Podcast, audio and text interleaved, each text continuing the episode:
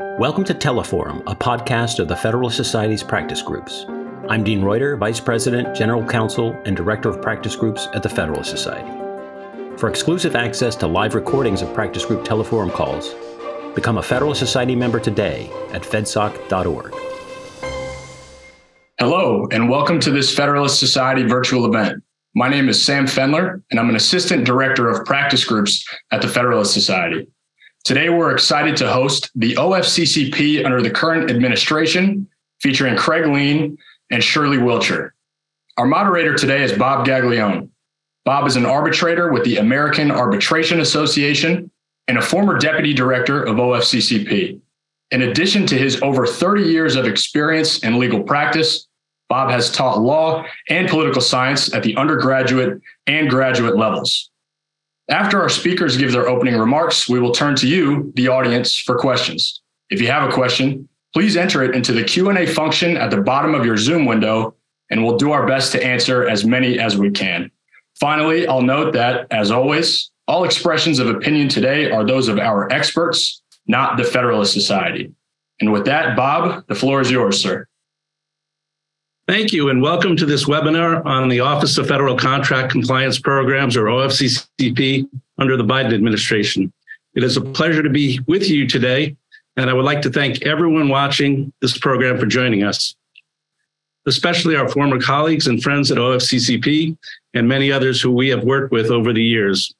OFCCP is an agency in the United States Department of Labor responsible for ensuring that employers conducting business with the federal government comply with equal employment opportunity or EEO laws. The three EEO laws that OFCCP administers and enforces are one, Executive Order 11246, which was originally signed into law by President Lyndon Johnson in 1965. Two, Section 503 of the Rehabilitation Act of 1973. And three, the Vietnam Era Veterans Readjustment Assistance Act of 1974, also known as VEVRAA, and the subsequent amendments to these laws. OFCCP's mission also includes providing compliance assistance to federal contractors and subcontractors. Throughout its history, there have been a total of 16 former directors of OFCCP. It is now my privilege to introduce you to two of them. Mr. Craig E. Leen is a partner at the Washington, D.C. law office of K&L Gates, where he is a member of the Labor, Employment, and Workplace Safety Practice Group. Additionally, Craig is an adjunct faculty member at George Washington University Law School. Craig was the director of OFCCP from 2018 to 2021. Ms. Shirley J. Wilcher is the executive director of the American Association for Access, Equity, and Diversity, also known as AAAED. Shirley served as the Deputy Assistant Secretary at OFCCP for seven years, starting in 1993 and concluding in 2001. Shirley has been the recipient of a number of awards for her distinguished work in the area of civil rights law. So now I welcome our two speakers. And I'd like to ask first, Shirley, um, if you could tell us a little bit about your time as the head of OFCCP, including what your goals and priorities were at the time and any successes and challenges you had as the head of this agency. You know, Bob, I think uh, Shirley uh, is is off um, a technical issue. She'll be right back on. So why don't I start? I'll ask, I'll ask you that same you question. Know, uh, it's such an honor, and I'll say it again because I want her to hear it. You know, it's such an honor to be here with Shirley Wilcher and with you, Bob. Of course, uh, Bob was my deputy when I was at OFCCP, and uh, Shirley was someone I looked up to and was a uh, a mentor and uh, a friend. she served in the Clinton administration and was very successful uh, director of OFCCP, and I'm so happy she's here today. And and then uh, let me tell you a little bit about my work as OFCCP director. I served at OFCCP for, from about November 2017 to January 2021, and I was director for most of that time, either acting director or director. And my goal when I came into OFCCP was to, you, know, for Bob gave you an overview, but you know, basically what OFCCP does is for the 25,000 federal contractors and subcontractors in the United States, and there may even be more of them. That's one of the issues that I wanted to get at to figure out exactly what was the census of all contractors and subcontractors. But, you know, for those 25,000 contractors who employ about a quarter of the American workforce, Uh, they're doing something very patriotic. They are federal contractors. They're providing services to the US government and supplies to the US government. They're doing construction for the US government. And OFCCP audits those uh, companies and, and looks at their hiring and compensation and uh, termination and promotion practices to make sure that there is not discrimination occurring. And what an OFCCP's bread and butter is looking for systemic discrimination. You know, the EEOC, which I'm sure everyone's familiar with, focuses more on individual discrimination. The OFCCP focuses more on systemic discrimination. So when I became director, I, I started by listening. I remember I did a number of listening sessions and I started attending at every conference I could to hear from the contractor community, to hear from the civil rights community, uh, to hear from uh, OFCCP employees and staff and leaders about what, what needs to be done to help reform OFCCP. And there were a number of reports that have been written as well with suggestions for reforms. And the reason I felt that OFCCP needed uh, a degree of reform was because, you know, one of the criticisms that was often made in the stakeholder community was be- that because OFCCP relied so much on statistics, um, that you know sometimes companies will be they'll be audited for their hiring and compensation practices, and OFCCP will will respond and say, "Hey, we found discrimination of this. Of, you know, there's a pay gap of three percent in this job group," and and they'll just give them that information and then tell them, you know, you got to fix it. And a lot of companies were saying, "Well, wait, you know, we need more information, more transparency as to how did you form those pay analysis groups or job similarly situated employee groups? How did you, uh, what factors did you control for? Did you control for the same factors in setting pay that we do? Um, in terms of making this determination, what, what standard deviation did you use? What practical significance measure? So, you know, a lot of it was statistics. Some of it was legal as well. Um, but my but my goal was to open up what the agency did to, to make sure that contractors knew exactly what we were finding with the thought that this would lead to uh, better results for OFCCP over time, that we would be able to settle cases quicker, that we would use, um, and, and I'm saying we, and you know, I associate a lot with OFCCP. Still, obviously, I'm not the director anymore, but that was my thought when I was there. Transparency, and in fact, we did four pillars: transparency, efficiency, certainty, and recognition.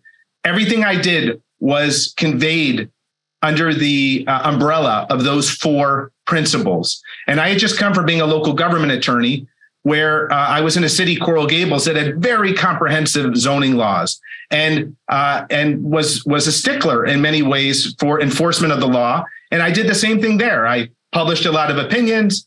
I made sure that the code was as clear as possible. I worked with the commission to be transparent and had a number of principles there as well. I wanted to do the same thing at OFCCP. So that's that's basically what I did for three years was um, try to increase transparency and efficiency, publish guidance so that companies knew what they needed to do to be in compliance. Uh, revamped our scheduling methodology to make sure that we were picking companies that were more likely violators and not spending so much time with companies that were less likely violators. One concern I had was I over 100 audits when I started were over four years old. And you know, so I spoke about that publicly, and I said we need to to stop that. We need to have these audits be quick. And you know, OFCCP would find discrimination in about two to five percent of audits, depending on the year. And my view was, okay, well, for the 95% where we're not finding discrimination, we need to be quick.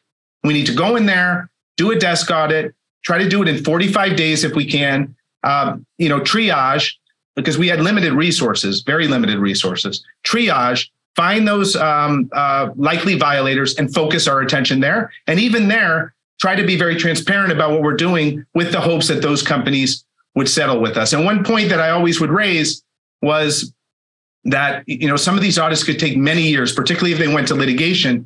There was one audit that uh, I remember I talked about a fair amount that was 23 years and went 23 years, including all the litigation.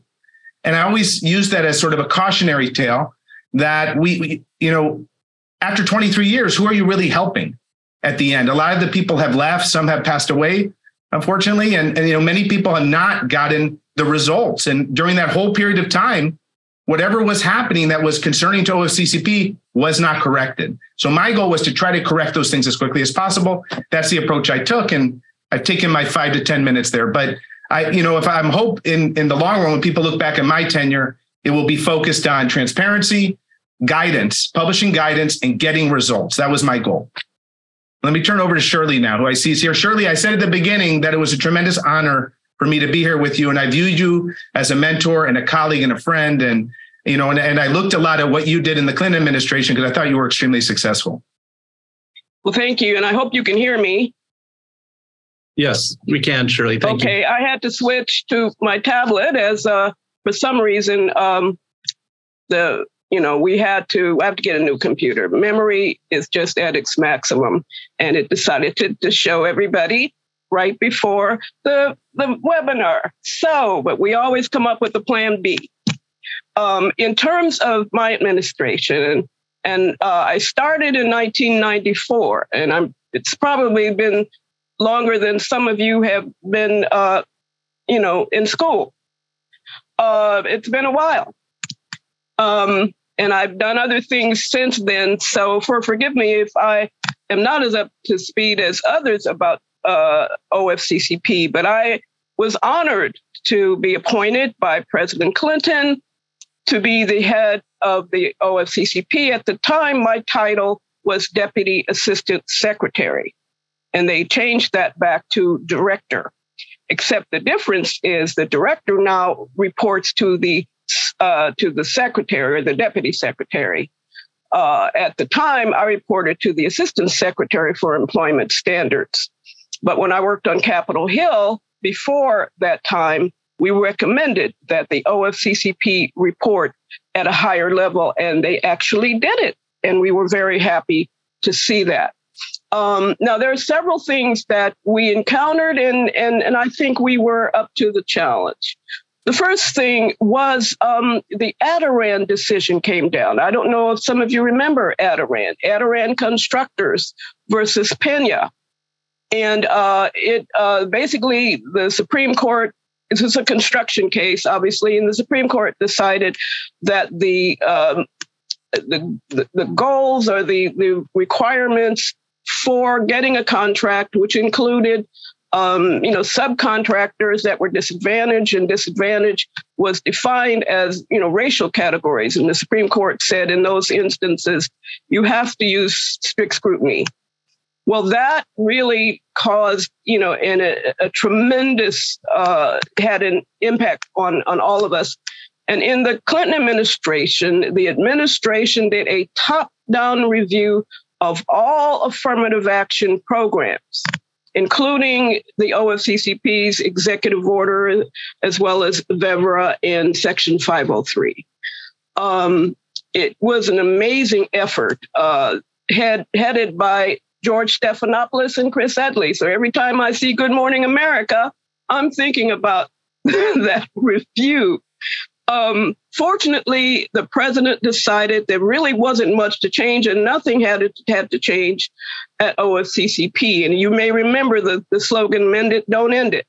Well, that was the result of the review of affirmative action programs after Adarand.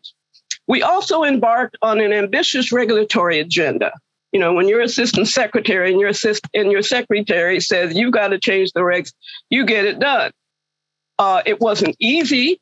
Uh, many of our staff who had been doing the same thing for 20 plus years were a little reluctant to change. But um, we decided that when you have a small staff in a very large contractor universe, that we needed to focus on efficiencies, how to reach as many companies or many contractors as we could with our resources which is why we embarked on the regulatory agenda to, to change or to amend 41 CFR 60 1, the procedural kind of requirements, and added the multi tiered review system. When you've got a short staff, you really have to focus your energies on what's important. But we also knew that there are some companies or contractors that would wait until there was a compliance review schedule before they would even pre- prepare an AAP or an affirmative action program. And in that re- regard, they kind of missed the whole point because uh, 11246 and its regulations really are focused on getting a company to really focus on equal opportunity and identifying barriers, not just doing a piece of paper. And so we created something called compliance checks. It seems simplistic, but many companies, when they get the note saying, well, we just want to know if you have an AAP, why don't you share that with us? They did not.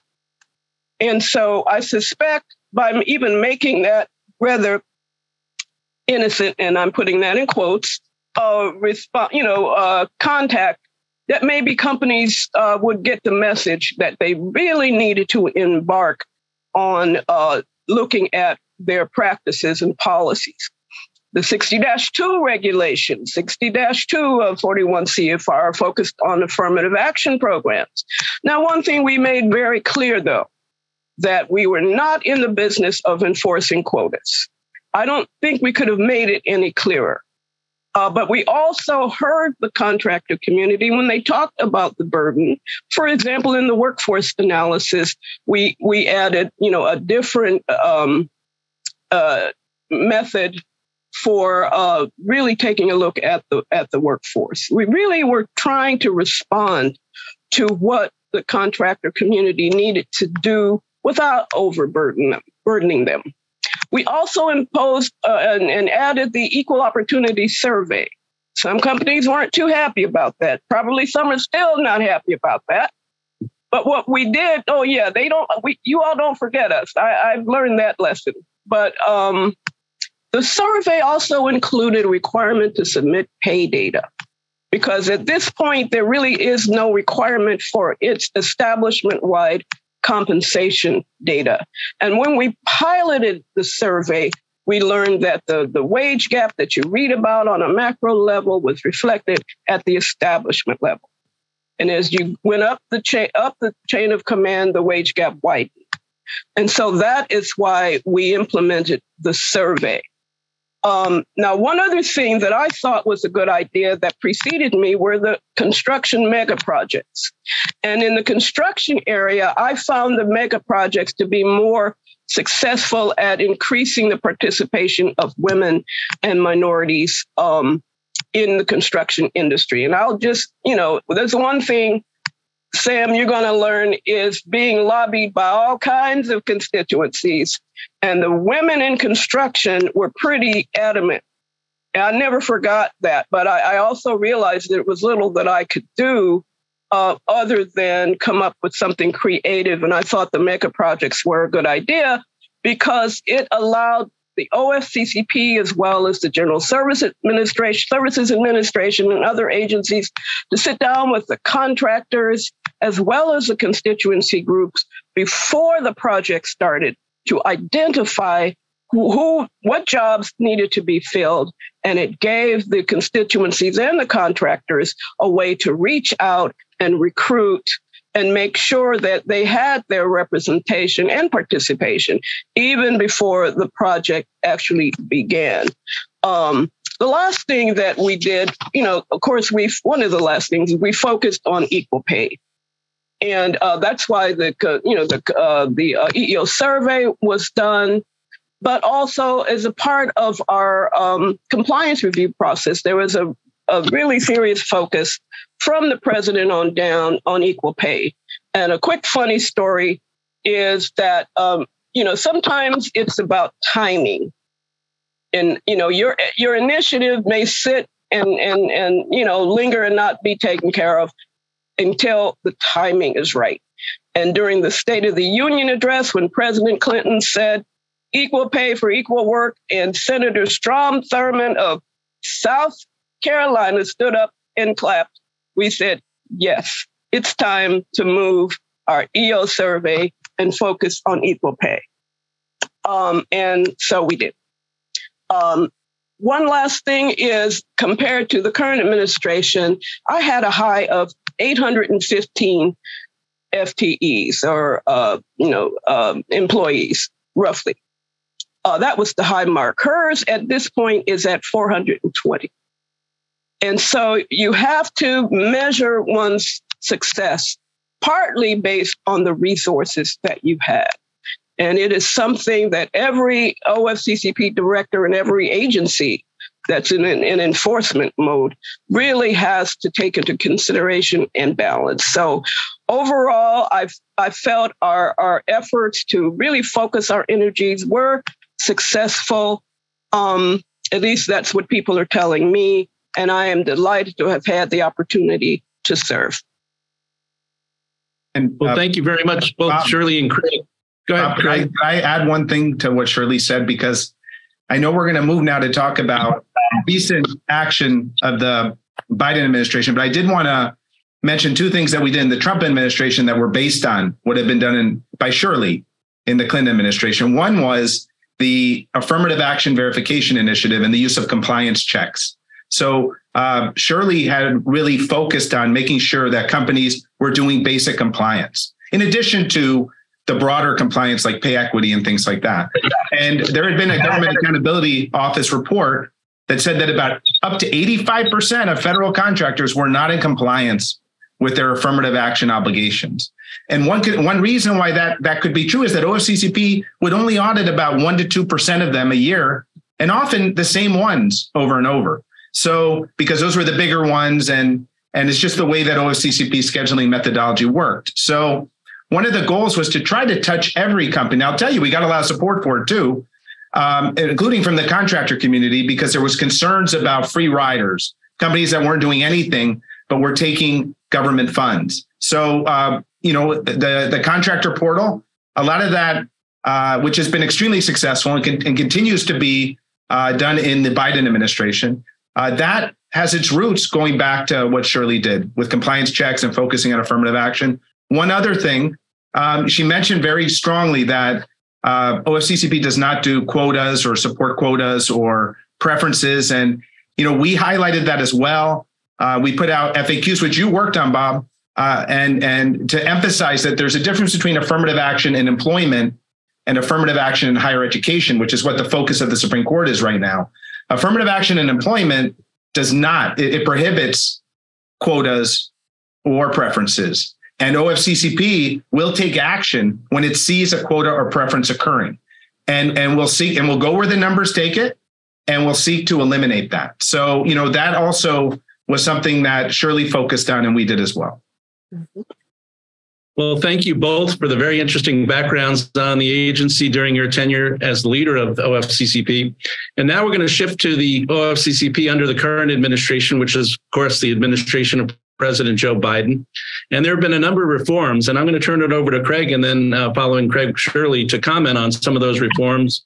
Uh, there have been many, of course. So why don't you just pick and choose and, and tell us about some of them? Okay, uh, that'd be great. You know, uh, Jenny Yang, she was she's the current director of OFCCP, and she formerly was the chair of the EEOC. And I I do want to tell you right at the beginning that there is a camaraderie among OFCCP directors. We we we all like each other. We've been in Republican and Democratic administrations. We care about the agency. And so, you know, we're we're careful in how we speak about our successors, our predecessors, and want to be generally supportive.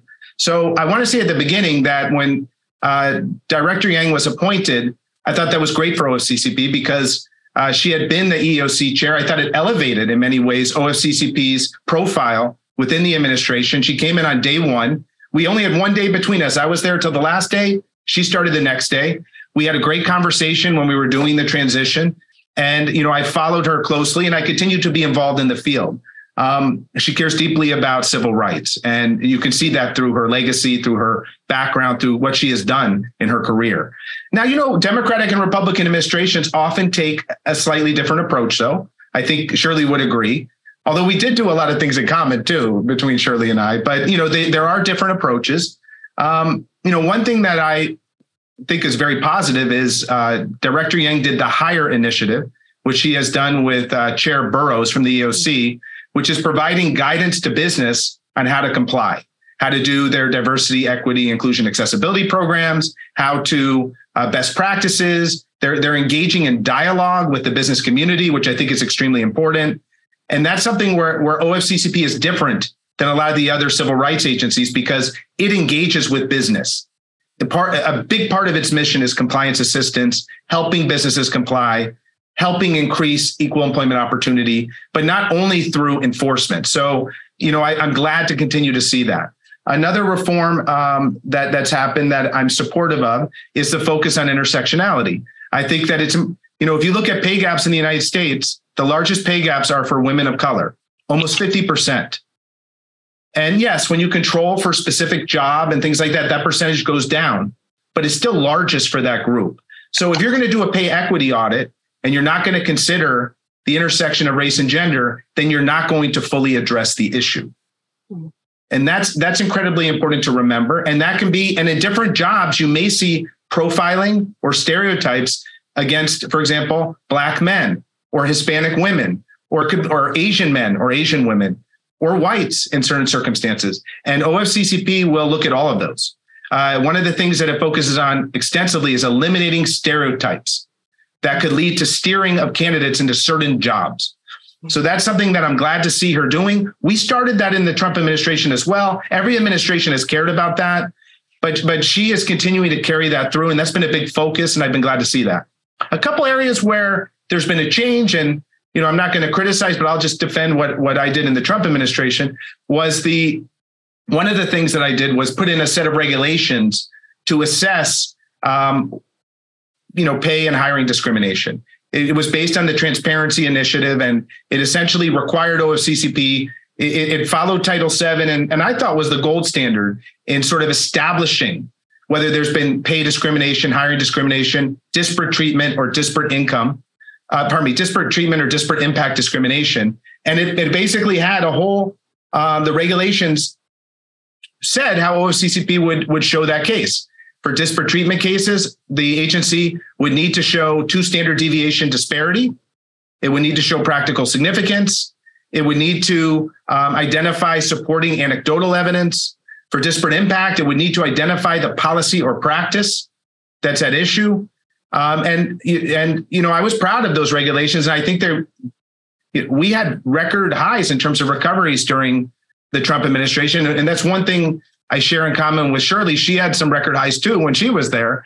Um, and one of the reasons we did, I felt, was because of the transparency in working with business. Now, to be fair, I will say that um, the Biden administration, I think, agrees with all those things. I definitely think Director Yang does, and she wants to follow Title VII.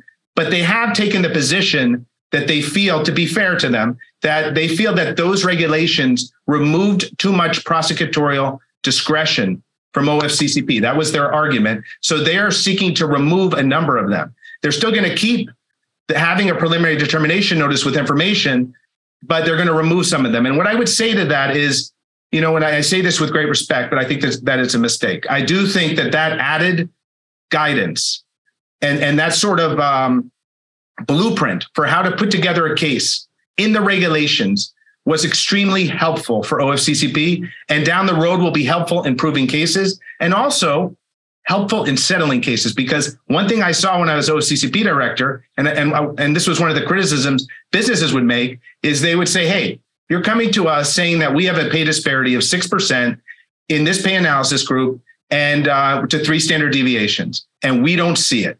We don't know how you're getting there. Are you controlling for all the factors that we've set? That was one of the other requirements of this regulation that you have to control for every reasonable factor, legitimate factor that uh, the, the company would control for. And so, you, you, so they would come back and ask, how did you get this result? How would you get this result? I would hear that a lot. And what I found was if you gave them the information in a preliminary determination notice explaining it, they would take that back to their CEO or to their executive and say, you know what? We may disagree with OFCCP, but they got a case. And this is this is we we have an issue. We need to address this. And one thing I always wanted to do was get OFCCP to be more in the nature of an auditing agency. And an auditor goes in, it's very neutral, assesses the situation, produces a report. And then the company should take action based on the report. And of course, for OFCCP, they must take action based on the report. But that was always my goal. So I think moving away from that is a mistake. I say that respectfully. Um, I hope that a lot of that remains when it's all said and done. But I would also think that um, Director Yang supports a lot of those reforms. She probably just doesn't want them in the regulations, to be fair. So that's those are some thoughts about some of the reforms. I, I'd like to turn over to Shirley to see what she thinks. Thank you. Um, I don't have much more to add to that. The one thing I did mention to the administration when we met with them during the transition is to continue the construction mega project model, particularly where there's so much money going into construction. Uh, with you know, uh, you know, the president's project that's going to uh, repair bridges and, and, and roads and, and, you know, there are so many opportunities to provide uh, opportunities for women and, and, and people of color, uh, people who have historically um, not participated as much in construction projects. And so I, I just see this as, as a no brainer. We really and you know need to see more of that. And this is these this, these projects are going to last a few a few years. And so I, I think it's just a, a great uh, opportunity to do that. Um, there was one thing that we disagreed on now AAAED, American Association for Access, Equity, and Diversity. We were started in 1974 as the American Association for Affirmative Action. Needless to say, we support the mission of OFCCP uh, under the executive order and the other laws. But we did have a disagreement about the latest proposed changes impacting post secondary institution and other contractors. Um, the proposed efforts to change the scheduling letter. We did submit our comments. Our members um, just didn't agree that asking for so much more information at the desk audit stage was was necessary. They considered it a burden. And um, I'm very sensitive to the word burden because contractors regularly m- reminded me of all the burdens that they undertook. So the question is why do it at the front end when there's so much data to, to go through? Why not wait until the information is absolutely necessary uh, before uh, requesting that kind of information? Um, and so, in the whole notion of campus like settings to do reviews, half of our members are in higher education. And so they were particularly concerned about what those implications are. And most of them have very small EEO staff. And so, uh, why impose all of that uh, when you know the agency is trying to get its numbers up? And I put that in quotes, uh, and increase its productivity. Um, I know what it what it is to speak before the uh, appropriations committees, and um, you know you have to be, and and and in, and in any agency that's in the enforcement business has to balance, and we all struggle for, with that. You know, the time you spend doing a review versus the need to show a return on investment. It's just struggle that we all, um, you know, undertake. Um, we want to see some results. Normally, I suspect does the Congress. Um, so it, it's gonna it's a challenge, and uh, we I do hope that she will get her her um, her increased appropriations to hire more staff uh, to do the job that needs to be done. But in the meantime, you know, they may want to go back to the tiered review process uh, other means of touching, as I would say, the contractor community without doing a full blown compliance review. Uh, and so that's why we did, we added the changes to the 60 1 regulations. Now, I want to also add to our delight, the Biden administration quickly rescinded the executive order 13950 on diversity and diversity training uh, when when it started. Uh, AAAED joined the uh, the National Urban League and the National Fair Housing Alliance, and for the first time in years, uh, filed litigation. You know, engaged in litigation because we felt that uh, the First Amendment was violated. Um, not to mention the fact that it really had an impact on our own diversity training. it had a real financial impact on us. So, um, but I'm delighted that the, the incoming Biden administration saw fit to rescind that executive order. Um, so I'm I'm really happy about that. Uh, but overall, uh, the director has been very responsive. She's brilliant. I think she's got um, her hands full. We always do.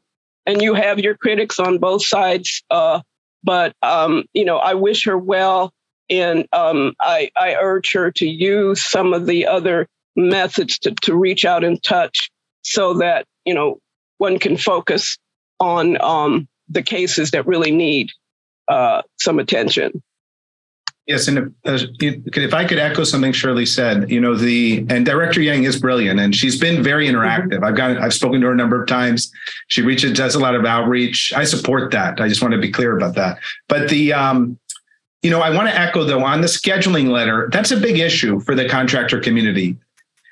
There, there's going to be about 12, 13, 14 additional sort of items or, or expansion of items in that scheduling letter if it ends up getting approved as written. And that includes uh, going back farther on some information, asking for more information about promotions, more information about outreach and recruitment, more information on compensation. And here's the issue. When you look at any one of those things, it's useful, it's helpful, it's, it's a good thing to know for a likely violator. So, like if you go in there and you do your audit and you find that there's a problem, then OFCCP can issue supplemental information requests, which they should do carefully because these, you know, you don't want to do them too much either because they do extend the length of audits and they can be burdensome. But there's a place for those sort of questions. The concern that the contractor community has and that I have and has been echoed by, by Shirley is that if you do it all up front for every audit, which is what the scheduling letter is, that's what the company receives, the contractor. They then have to produce all that information within 30 days. It's a lot of information. And that means that OCCP has to go through it, which means it's going to take a lot of time. It's going to be very hard to stick to the 45 day desk audit goal that was set when I was director. And it's, it's going to take more time by definition. And OFCCP's audit levels are already going down. And, and, and that's because of the budget. They, they don't have the FTE they need to be able to do the types of audits that I think Director Yang wants them to do with the longer, you know, more extensive audits. So that's why I'm a strong supporter of efficiency and audits, getting information, doing your statistical review. If there's not an issue, let it go and move on to the next one. You don't want to get stuck looking at 30, 40 entities for years. You want to look at a thousand entities, 2000 entities, and then pick those 50 to 100, um, you know, that have issues and focus on them. And that's where you send the supplemental request. So it's not that the substance of them, I don't think Shirley and I disagree with the substance of some of those requests. Sometimes you need that information, but just not right at the beginning for everyone. That that would be my opinion. I think it's going to make well, it harder for them to get results because it could takes time, a lot of time. And then one other thing I wanted to reference um, that uh, Director Yang has continued that was in both the Clinton administration and was brought back in the uh, Trump administration was the Ombud service. Uh, Director Wilcher, Shirley, she uh, created an ombuds, a regional ombuds, and and it, and it went away. And then when I became director, I wanted an ombud, someone you could go to that would be business savvy. Not that OFCCP isn't. I mean, our the CEOs there are, but they're also looking at it from the perspective of the government. I wanted someone who was sort of removed from that, who um, employees, uh, pardon me, who contractors could go to and say, "Hey, are we being treated fairly here? What do you think about this? Can you help us work through this issue like an ombuds is supposed to do?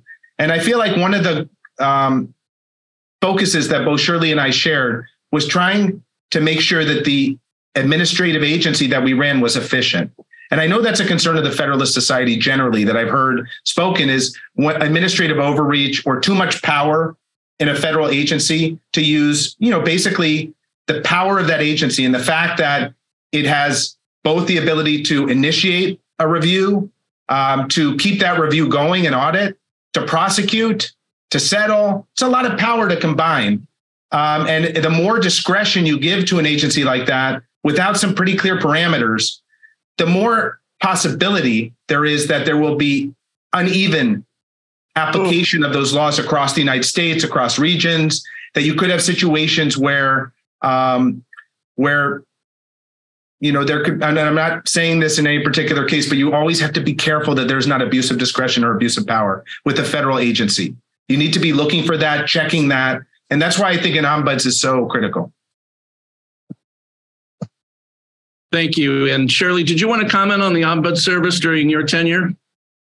Well, was one of my ideas. It, it just seemed to make sense given the concerns of the uh, contractor community.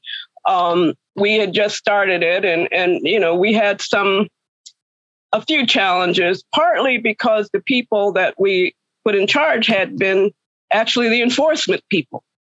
And so um, they were busy thinking they, they were still enforcing.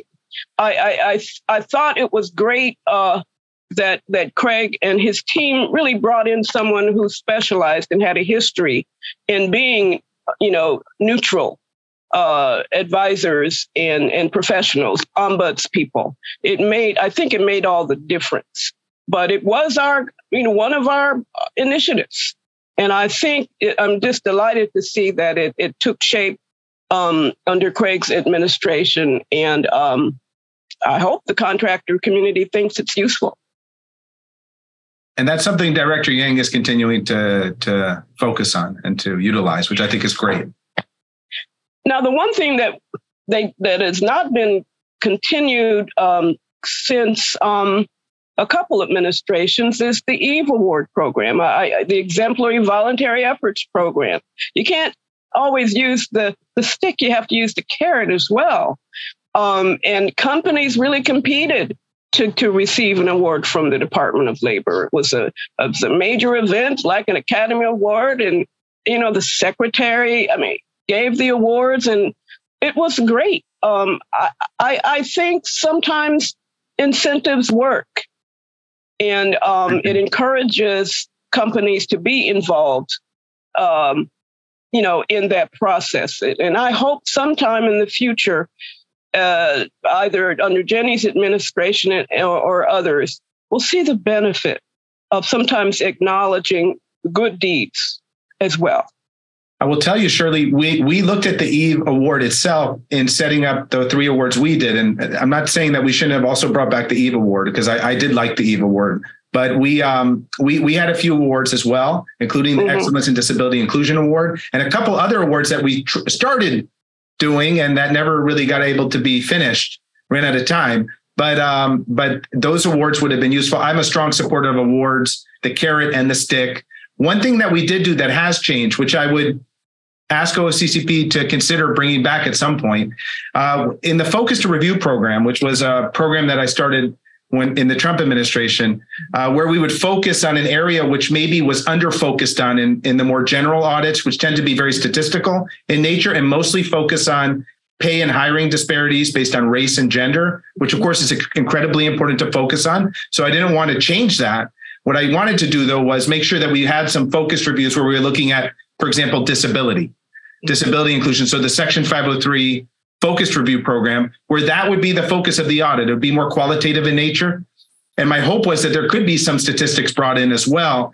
But I wanted, you know, 99% of OFCCP's recoveries are in the race and gender area, only uh, less than 1%, I think, in the disability area. So I wanted disability discrimination to be viewed as importantly as um, race and gender discrimination. I, I felt, you know, there's no place for racism or sexism in employment. And there's also no place for ableism. So that's why I wanted, that was important to me. And then um, we also did a focused review on religious accommodations and religious discrimination. So I thought that that was one where it's an area where OFCCP doesn't focus on as much. So that was one of the um, the things that was important to me.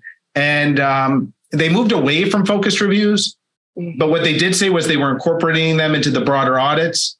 Um, you know, that's something that will have to be assessed by those who go through them. But I will say that it would, I think the 503 focus reviews were beneficial. So I'm hoping that another sort of program comes forward in the disability area. I know that uh, Jenny cares deeply about disability discrimination. We talked about it at least three times, and she's spoken to a couple organizations that I work with on disability. So I know she cares deeply about it.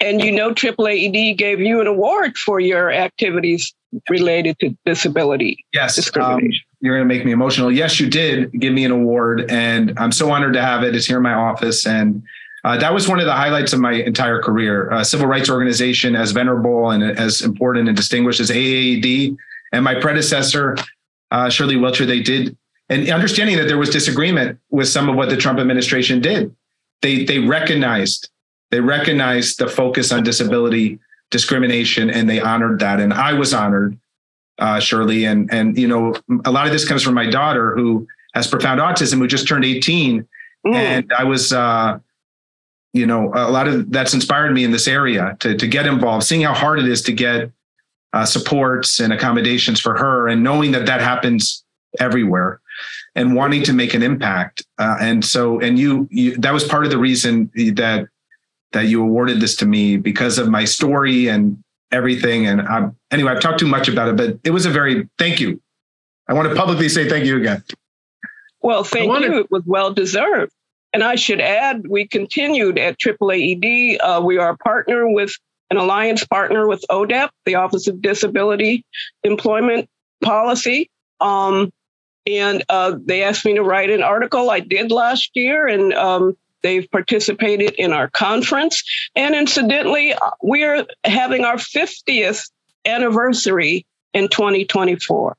Uh, AAAED, formerly Quad A, will be 50 years old uh, next April.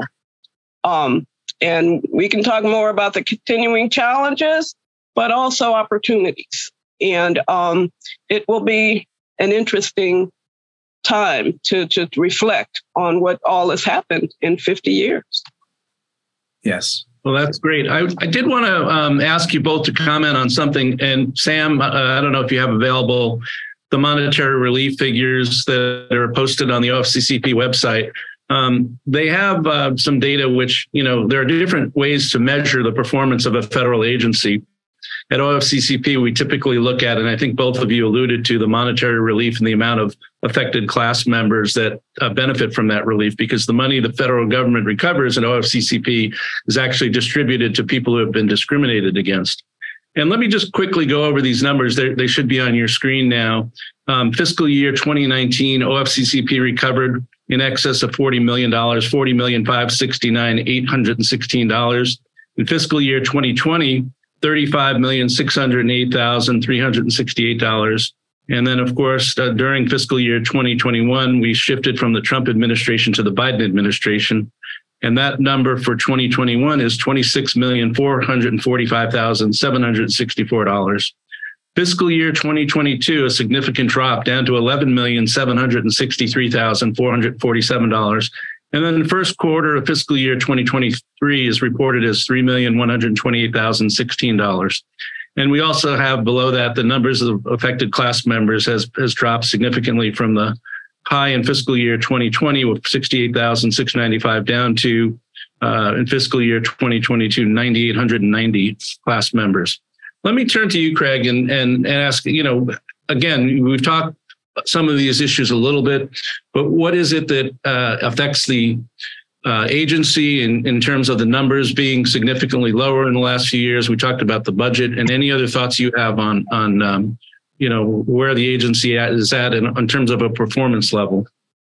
Yeah. So the um, you know, I want, I want to say a little bit about those numbers. I was very proud of the numbers we got in the Trump administration. They were record numbers in terms of highs. Now, understand that Shirley's numbers need to be adjusted for inflation. She had some pretty high numbers too, but uh, you know we had we had very high numbers. I was proud of that. I think a lot of that came from the fact that we were so focused on quick audits and settling, settling matters where we could, and then we also introduced the ERCA program, the early res, uh, um, the early resolution conciliation agreement, early resolution procedure program, which basically, even before a finding, if we saw an indicator, we would meet with the company, we would agree to resolve it, and we would resolve it across the entire company. So the, the, the, that chart doesn't indicate this, but my recollection, the public number that I would state, it was something over 600,000 employees were in the ERCA program because of these large, broad-based early resolution agreements. Now, part of those agreements, there was a carrot as well as the stick. There was a carrot in those agreements in that they were proactive, forward looking, and you typically would be taken out of the scheduling list for your company uh, for the next, um, I think it was five years. And, you know, the benefit of that was that, but at the same time, you would have to publish a report every year. So you were brought into a different sort of review. Every year you'd have to do a report uh, talking about the different uh, compliance measures within the program that sort of companies really were interested in the ERCA program. it was very successful. It led to some of the largest settlements in OFCCP history, a number of them, which is why the numbers are so high. Now, in the Biden administration, they have moved away, not from early resolution, They'll, they still want early resolution, but from some of those incentives that were in the ERCA program, such as the five year um, exemption from scheduling across the company. Now, the thing is, you know, I'm sure Director Yang would defend that and explain why she did it, but you know, one thing is whenever you do that though, and you decrease the incentives for business to sort of cooperate with the government, you are going to get lower settlement amounts. That's just a, a fact. You know, that's just the way it works. So, um, you know, we were very focused on incentives, on reaching these settlements. Um, I did settle a lot of cases too. So, you know, they also have to build up their caseload under Jenny as well. So, you know, I, I think it's a combination of factors. But I think one issue is and I don't want to overstate this because Shirley did care a lot about resolving matters too, and and I thought was very collaborative with business in an appropriate way. Um, but um, in, in, I would say that in Republican administrations, you tend to see more of a pro-business focus, more focused on settlements. And in Democratic administrations, you tend to see more likely that an enforcement action or more enforcement actions will be brought, a little more adversarial, which can, you know, leads to the sort of interesting phenomenon that in Republican administrations, you often will have higher settlements. Now, that my opinion is higher settlements is good. So I, I support the way I approached it. And I think the business community appreciated it as well. And, and you can't argue with the civil rights outcomes, which were very positive. Shirley, you want to comment on that at all? Um, you know, every director has his or her challenges uh, especially when there's change from one administration to the next.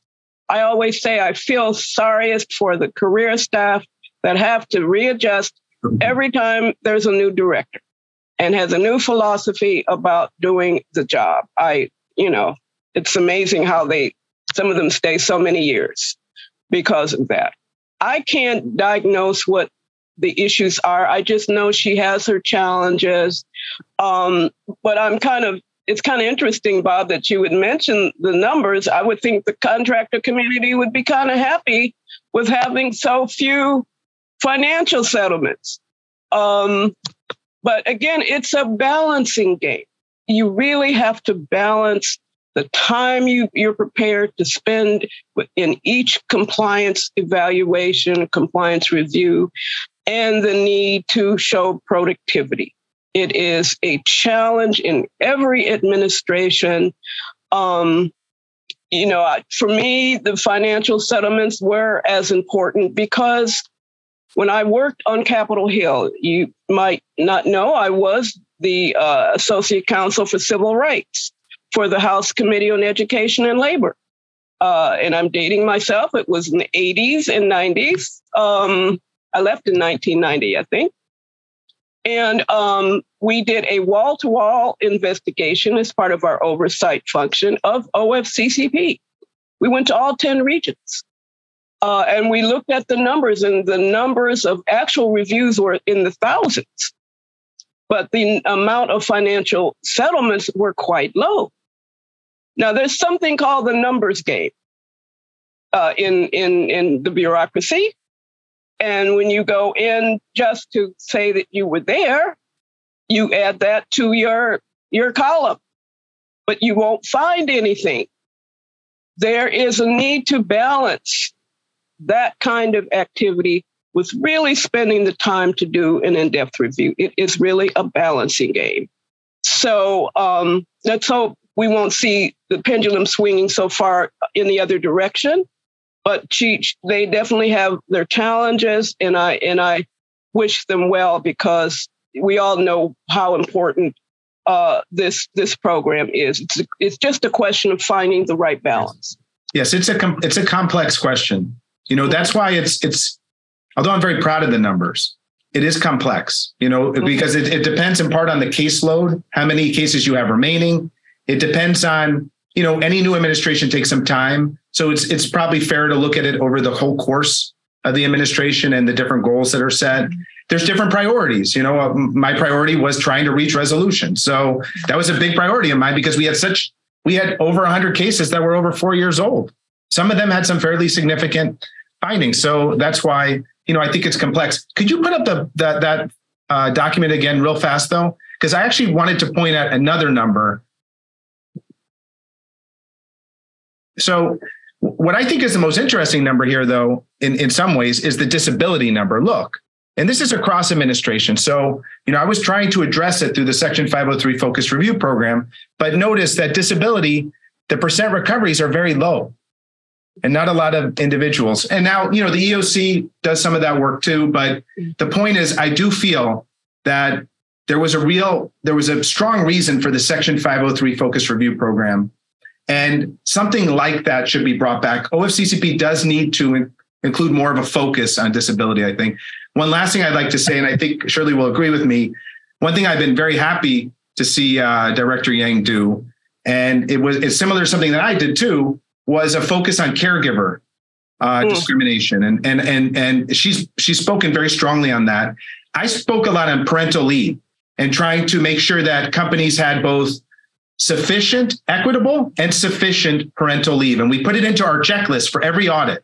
We would look at a parental leave policy to make sure that men and women were treated the same, so that there wasn't disparate treatment, and then we'd also look at the sufficiency of parental leave to make sure that disparate impact was not occurring against women often. If you don't give sufficient uh, parental leave or when uh, when women come back let's say a woman executive comes back and is not fully integrated back into uh, all the work opportunities they had before that can lead to um, a failure to promote in the long run uh, that can disparately impact women. So um, and that's what a lot of the studies showed. And so i was very focused on parental leave. We put out faqs She's been very focused on parental leave, but also caregivers more generally, which is an incredibly important focus because caregiving discrimination not only impacts gender and race, there's a lot of intersectionality there.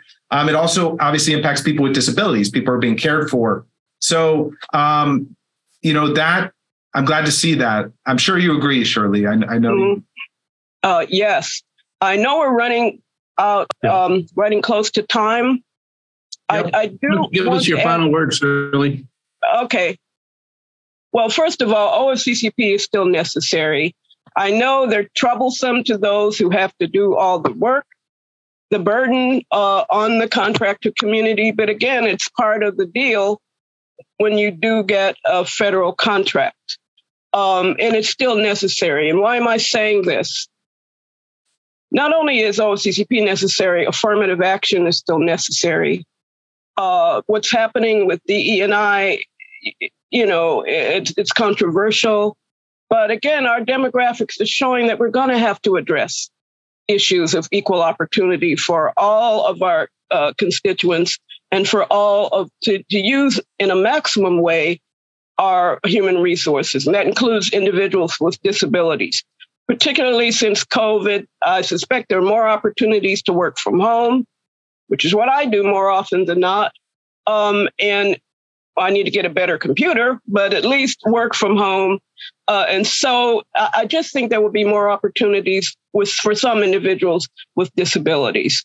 Uh, one last thing, for those of you who work with, you know, in, with diversity programs or colleges and universities, please urge them to work with legal as well. Because we have seen several cases where, you know, well, in the interest of promoting diversity, they're breaking the same laws that we've had in place since the 60s, you know, hiring or, or, or firing a white male so that they can hire a, a black female and a white female. I understand why they might want to do it, but they need to talk to their lawyers before they even think about doing something like that. We are urging in our association to have a partnership between HR and DE and I and anyone else involved in, in the process because we have to remember to act in a way that's consistent with the laws. And I'm hoping both the director of OFCCP and the chair of EEOC will use their bully pulpit to, ur- to urge more connection and more uh, partnerships between offices so that whatever program you have is consistent with the civil rights laws. Thanks, Shirley. Craig, final word. Yes, you know, it was it was the honor of a lifetime to be the OFCCP director, and um, I love being part of the group of directors with Shirley and others, and with uh, Jenny Yang and uh, Charles James, uh, Pat Shiu, all of the different directors of OFCCP. It's an agency that has an incredibly important mission, a very American mission. Um, that everyone should have an opportunity of the American dream, and everyone should be able to take a part, take part in those federal dollars that go to federal contracting. And OFCCP does its best, does its best when it's open to everyone. So when it's focusing on eliminating disparities, no matter your race, gender, ethnicity, it goes in there. And if it finds a disparity, using you know all the two standard deviations, all of that uh, under auditing principles, it finds that disparity, the company should want to fix it.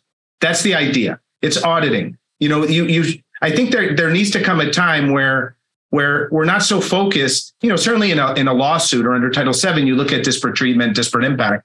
But also part of this is doing the audit, being transparent about it to the company so that the companies, all of which now are basically doing pay equity self audits, go in there, they see the disparity and they want to fix it. And that's something that OFCCP should encourage and incentivize. And that can have a huge impact on equal employment opportunity for everyone. And so that's why I'm, I'm, I'm very proud to be have been the OFCCP director. I love the agency. I'm proud of my reforms. I'm, I'm, I'm watching uh, with a lot of uh, care towards the agency, as I know Shirley does. We want Jenny to succeed. Uh, it's like I said, it's wonderful. She's leading the agency. So, uh, you know, stay tuned. OFCCP is always a, an agency of interest and it's making a big impact. So we'll see what happens, but glad to be here. And Bob, I should, I should thank you again. Bob was my deputy director. He, hmm. he, he loved interacting with the stakeholder community. He made this happen today. I think Shirley and I would both say that. And we want to thank you too, Sam, for putting this all together. But Bob, this would not have happened but for you. And you care deeply about OFCCP as well. So thank you. Well, thank you, Craig, and thank you, Shirley. I wanted to thank Bob, our Bob, can I say one other thing? I, I don't want to forget this. I know Shirley would want me to say it too. You know, we talked about our successes, but it's the success of the career staff. I just we need to say yeah. that. Shirley would often say that. You know, when I'm talking about all these settlements, that was our regional directors. Those were our compliance officers. Those were our district directors. It's empowering them. So I do want to give them the credit they're due. I know a number of them are, are likely listening. Absolutely. Thank you so much. And I wanted to thank the audience, uh, a very distinguished audience today as well. But thanks to our speakers, and I'll thank the Federalist Society and turn it back over to Sam. Thanks so much. Well, Bob, thank you very much. And on behalf of the Federalist Society, I want to thank all of our panelists today. I do think a special thank you is probably in order for Shirley. Thank you for powering through those tech issues. We greatly appreciate it. But thank you also to our audience for joining us. We greatly appreciate your participation. Please check out our website, fedsoc.org, or follow us on all major social media platforms at FedSoc to stay up to date with announcements and upcoming webinars. With that, thank you much uh, once more for joining us, and we are adjourned. Thank you for listening to this episode of Teleforum, a podcast of the Federalist Society's practice groups. For more information about the Federalist Society, the practice groups, and to become a Federalist Society member, please visit our website at fedsoc.org.